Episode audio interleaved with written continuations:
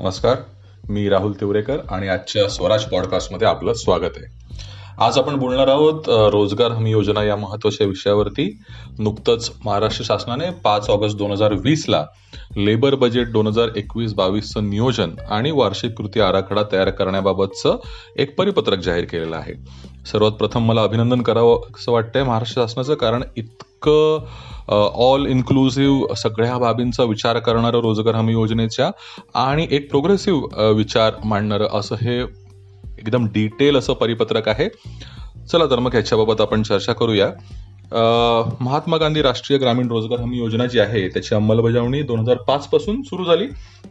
महाराष्ट्र राज्यामध्ये आणि दोन हजार आठ पर्यंत महाराष्ट्रातल्या सर्व चौतीस जिल्ह्यांमध्ये ह्याची अंमलबजावणी जी आहे ती सुरू झाली.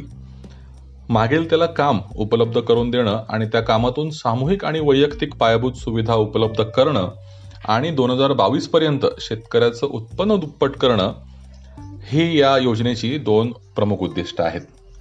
एम आर एस आपल्यापैकी भरपूर लोकांना माहिती असेल की एकोणीसशे सत्तरपासून महाराष्ट्र राज्यामध्ये महाराष्ट्र राज्य रोजगार हमी योजना कार्यान्वित होती. त्या योजनेचं नियोजन पूर्ण अंमलबजावणी करणारे काही जिल्हे जे आहेत ते फार विकसित होऊ शकले पण इतर जिल्ह्यांना ते जमलं नाही. तर आता ते कशा प्रकारे करता येईल हे नियोजनबद्ध पद्धतीने कार्य केलं तर महाराष्ट्र राज्यातील सर्व गावं समृद्ध होतील अशी अपेक्षा हे परिपत्रक जे आहे ते अपेक्षा व्यक्त करत आहे.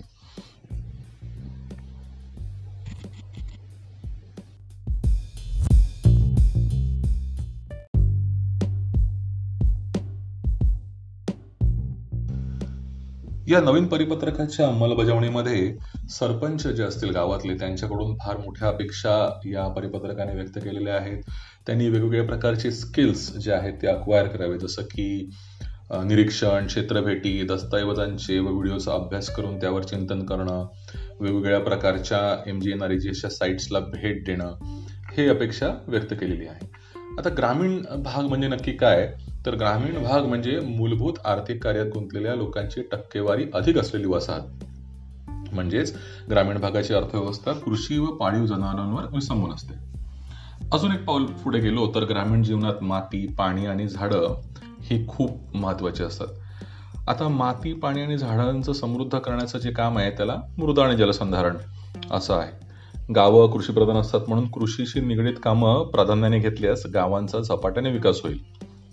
याचमुळे काय केलेलं आहे की M G N R E G एसच्या अंतर्गत मिशन वॉटर कन्झर्वेशन च्या अंतर्गत येणारे जे तालुके आहेत त्यांच्यामध्ये किमान म्हणजे पासष्ट टक्के कामं ही मृदा आणि जलसंधारणाची घ्यायची आहेत. तर इतर सर्व जिल्ह्यांमध्ये कृषी आणि कृषी संलग्न कामं ह्याचं प्रमाण जे आहे ते साठ टक्क्यापर्यंत ठेवणं अपेक्षित आहे. आता गावाचं नियोजन करत असताना अशा कामांची जर उपलब्ध कमी आहे असं आपल्याला जर वाटत असेल तर याचा अर्थ आपलं गाव जे आहे ते आता वेगळ्या प्रकारच्या दिशेने चाललं आहे ह्याचा आपल्याला विचार करावा लागेल. तर गावामधलं हेक्टरी सरासरी उत्पन्न किती आहे? त्या गावाचं पाणी माती झाडांच्या विकासासाठी काय नियोजन करावं लागेल?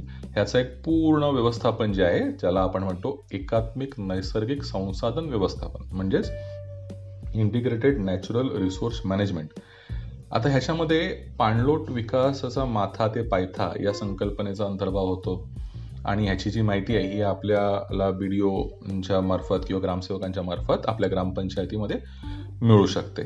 आता आपल्याला ही गोष्ट लक्षात ठेवावी लागेल की आता करोनाच्या पार्श्वभूमीवरती आपल्या गावातल्या मजुरांची जी संख्या आहे ती वाढलेली असेल.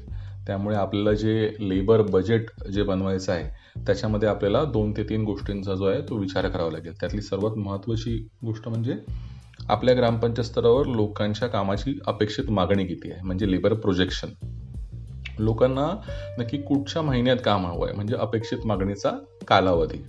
आणि एक वर्क प्रोजेक्शन म्हणजे पुढच्या आजच्या वर्षीच्या कामाच्या नुसार पुढच्या वर्षीच्या कामाचं नियोजन सुद्धा आपल्याला करावं लागणार आहे. आता काय झालेलं आहे की करोनामुळे बरेचसे उद्योगधंदे अडचणीत आले बंद झालेत. त्यामुळे गावातली लोकांची संख्या जी आहे ती वाढलेली आहे. स्थलांतर जे आहे तर रिव्हर्स झालेलं आहे. बरेचसे लोक यावर्षी दिवाळीनंतर सुद्धा आपल्या गावात असतील. त्यामुळे मजुरांची संख्या जी आहे ती वाढलेली आहे. त्यामुळे आपल्याला त्यानुसार मनुष्यबळ जे आपल्याला लागणार आहे त्याच्यानुसार आपल्याला नियोजन करावं लागेल. आता ह्यासाठी हा परिपत्रक काय सांगते? तर गेल्या चार वर्षांची सरासरी आपल्याला काढावी लागेल. आणि चार वर्षांच्या सरासरीमध्ये ज्या वर्षी सर्वात जास्त मनुष्यदिन निर्मिती झाली होती त्याच्यापेक्षा अधिकचं जे नियोजन आहे ते आपल्याला या वर्षी आणि पुढच्या वर्षीसाठी करायचं आहे. आता ह्याच्यामध्ये कोणत्या कोणत्या प्रकारची कामं घेता येतील? तर एकूण दोनशे बासष्ट कामांची जी यादी आहे ती आपल्याला पंचायत समिती किंवा तहसीलदार कार्यालय यांच्यामध्ये मिळू शकते. मी तुम्हाला थोडक्यात सांगतो की आपल्याला कुठच्या प्रकारची कामं जी आहेत ती ह्याच्यामध्ये घेता येऊ शकतील ह्याच्यामध्ये एक चार प्रकारचे साधारण वर्ग केलेले आहेत. त्यातला पहिला जो वर्ग आहे प्रवर्ग अ. ह्याच्यामध्ये जलसंधारण आणि मृदसंधारण म्हणजे बंधारा असेल माती धरण असेल स्टॉप डॅम असेल चेक डॅम असेल. आपण ज्याला सीसीटी किंवा चर म्हणतो त्यांची कामं असतील. गॅबियन स्ट्रक्चर असेल लूज बोल्डर स्ट्रक्चर असेल लघुसिंचनाची कामं असतील कालवे असतील आपल्याकडे जे धरणं आहेत त्यांच्या कालव्याचे नूतनीकरण करण्याची कामं असतील गाळ काढण्याची कामं असतील वृक्ष लागवड फळबागा अशा प्रकारची कामं या अ गटामध्ये घेता येतील. ब गटामध्ये जी आहेत ती वैयक्तिक लाभाची कामं आहेत. वैयक्तिक लाभाच्या कामामध्ये काय येईल? शेततळ विहीर फळबाग रेशीम लागवड वृक्ष लागवड पडीक जमिनीचा विकास करणं गावामध्ये बांबू रबर नारळ अशा झाडांची लागवड करणं किंवा जे पशुसंवर्धनाची कामं आहेत म्हणजे poultry goat rearing piggery shed अशा प्रकारची कामं किंवा किनारपट्टीच्या भागामध्ये मत्स्य संवर्धन फिश ड्राईंग साठवणूक सुविधा अशा प्रकारची कामं आपल्याला घेता येतील. तिसरा जो क प्रवर्ग आहे ह्याच्यामध्ये आपल्याला नॅचरल रुरल लाईव्हलीहूड मिशन राष्ट्रीय ग्रामीण उपजीविका अभियान यांच्या अंतर्गत येणारी जी कामं आहेत बायो फर्टिलायझर तयार करणं शेती उत्पादनाचं साठवणूक गृह तयार करणं जे बचत गट आहेत त्यांच्या कार्यक्रमांसाठी कार्यकक्ष निर्माण करणं अशा प्रकारचे. आणि जो ड वर्ग आहे त्याच्यामध्ये आपल्याला सार्वजनिक कामं जे आहेत ज्याच्यामध्ये ग्रामीण पायाभूत सुविधा ज्या निर्माण करता येऊ शकतात. म्हणजे काय येईल त्याच्यामध्ये तर ग्रामीण स्वच्छतेची कामं म्हणजे शौचालय घनकचरा व्यवस्थापन गावामधले ग्रामीण रस्ते खेळाची मैदानं पूरसंरक्षक कामं ग्रामपंचायतची इमारत किंवा अंगणवाडीची इमारत अशा प्रकारची जी सार्वजनिक जी कामं आहेत ती आपल्याला ह्याच्यामध्ये करता येते आता हे जे लेबर बजेट जे तयार करायचं आपल्याला तर त्याचं त्यांनी एक सूत्र सांगितलेलं आहे ते म्हणजे बॉटम अप अप्रोच म्हणजे खालच्या टप्प्यापासून वरपर्यंत याचं नियोजन केलं म्हणजे याचा अर्थ की ह्याच्यामध्ये तुमचा जो सहभाग आहे मजुरांचा जो सहभाग आहे तो अतिशय जास्त महत्त्वाचा आहे ग्रामसभेचा जो सहभाग आहे तो अतिशय जास्त महत्त्वाचा आहे. कारण हे म्हणते की वार्षिक कृती आराखड्यामध्ये निकषानुसार अनुज्ञेय मनुष्य दिवस मर्यादेत कामांची निवड जी आहे ती ग्रामसभेने करायची आहे. आणि जी संबंधित यंत्रणा ज्या असतील त्यांना अंमलबजावणीसाठी मदत करायची आहे. आता हे सगळं करत असताना आपल्याला काही काही तांत्रिक बाबींचा सुद्धा अभ्यास करावा लागेल. त्याच्यामधलं सर्वात पहिलं म्हणजे नॅचरल रिसोर्स मॅनेजमेंट म्हणजे आपल्या गावामध्ये असणारी नैसर्गिक संसाधनं त्याचं व्यवस्थापन आपल्याला कसं करता येईल? काही ज्या शासकीय योजना आहेत जसं की प्रधानमंत्री कृषी सिंचन योजना किंवा एकात्मिक पाणलोट व्यवस्थापन कार्यक्रम किंवा लाभ क्षेत्र आणि जलव्यवस्थापन योजना ह्यांचा ह्यांच्याकडून जो डेटा मिळू शकतो ह्यांच्याकडून जी तांत्रिक माहिती आपल्याला उपलब्ध होऊ शकते ती सुद्धा आपल्याला घ्यायची आहे. त्याचबरोबर एक फार मोठा जो डेटा आहे तो आज महाराष्ट्र शासनाने आपल्याला ओपन करून दिलेला आहे. तो म्हणजे जी एस डी एची एक वेबसाईट आहे. आणि या वेबसाईटवरती आपल्याला आपल्या सगळ्या गावांचे पोटेन्शियल ट्रीटमेंट मॅप म्हणजे आपल्या गावामध्ये कशा प्रकारचं जलसंधारणाचं काम करता येऊ शकतं ह्याचे रंगीत नकाशे जे आहेत ते आपल्याला उपलब्ध करून दिलेले आहेत. G S D A dot Maharashtra dot G O V dot in या वेबसाईटवरती पोटेन्शियल ट्रीटमेंट मॅप जे आहेत हे आपल्याला उपलब्ध करून दिलेले आहेत. अशा प्रकारच्या या पूर्ण जिओ पोर्टल असेल किंवा अजून W C D dot Maharashtra dot G O V dot in he website असेल ह्यामधून आपल्याला आपल्या गावाची तांत्रिक माहिती जी आहे ती आपल्याला एकत्र करता येईल आणि त्या अनुषंगाने आपल्याला ह्याचा आपल्या गावाचं नियोजन करता येईल. आता जे मिशन वॉटर कन्झर्वेशन जे आहे त्याच्यामध्ये जवळजवळ महाराष्ट्रातले एकशे त्रेचाळीस जे आहेत ते ग्रामीण तालुके ह्याच्यामध्ये आहेत. ह्याच्यामध्ये आपण पूर्वी जसं म्हणालो की तिथे पासष्ट टक्क्याहून अधिक जी कामं असतील ती जलसंधारणाशी निगडीत आपल्याला ठेवायची आहेत. आणि ह्या पूर्ण विकास आराखड्याचं जे कॉम्बिनेशन आहे एक सिंक्रोनाइज त्याला सगळ्यांना आपल्याला करायचं आहे आणि नरेगाच्या ग्रामसभेची त्याची मान्यता घ्यायची आहे. आणि मग जो आहे तो आपला आराखडा तयार करायचा आहे.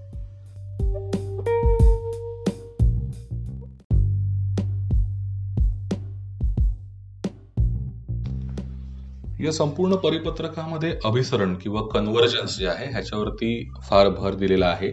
एकूणच आपण आपल्या गावाचं जे नियोजन आहे ते एका विशिष्ट दिशेने न करता सर्व जे आपल्या गावामधले सामाजिक घटक असतील किंवा नैसर्गिक संसाधन असतील अशा सगळ्या निसर्गिक बाबींचा विचार करून परिपूर्ण नियोजन करावं अशी या परिपत्रकाची अपेक्षा आहे.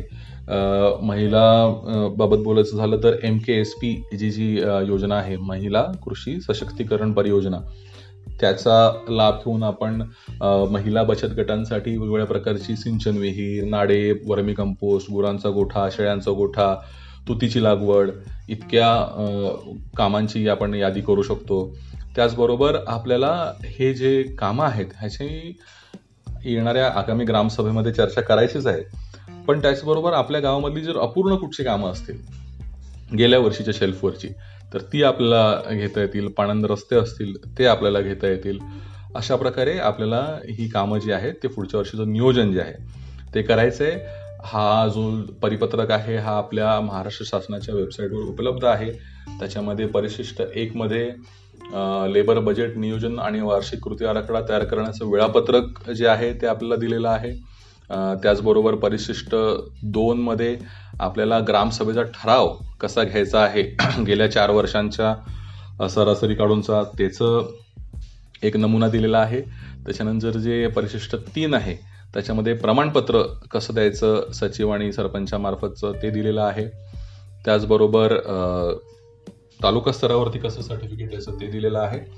तर मला असं वाटतं की या पूर्ण बाबींचा विचार करून आगामी काळामध्ये ज्या प्रकारची कामाची मागणी आपल्या गावामध्ये निर्माण होणार आहे फार मोठ्या स्थलांतरामुळे त्याचा परिपूर्ण विचार करून आपण येणाऱ्या आगामी ग्रामसभेमध्ये आपल्या गावाचं रोजगार हमी योजनेचं बजेट जे आहे लेबर बजेट जे आहे ते तयार करूया.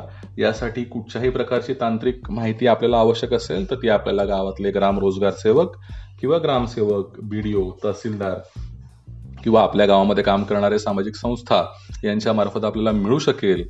तर मी आपल्याला हीच विनंती करेन की आपण लवकरात लवकर या कामांच्या मागे लागूया जेणेकरून आपल्याला दिवाळीनंतर जी कामाची आवश्यकता लागते ती आपली पूर्ण होऊ शकेल. धन्यवाद.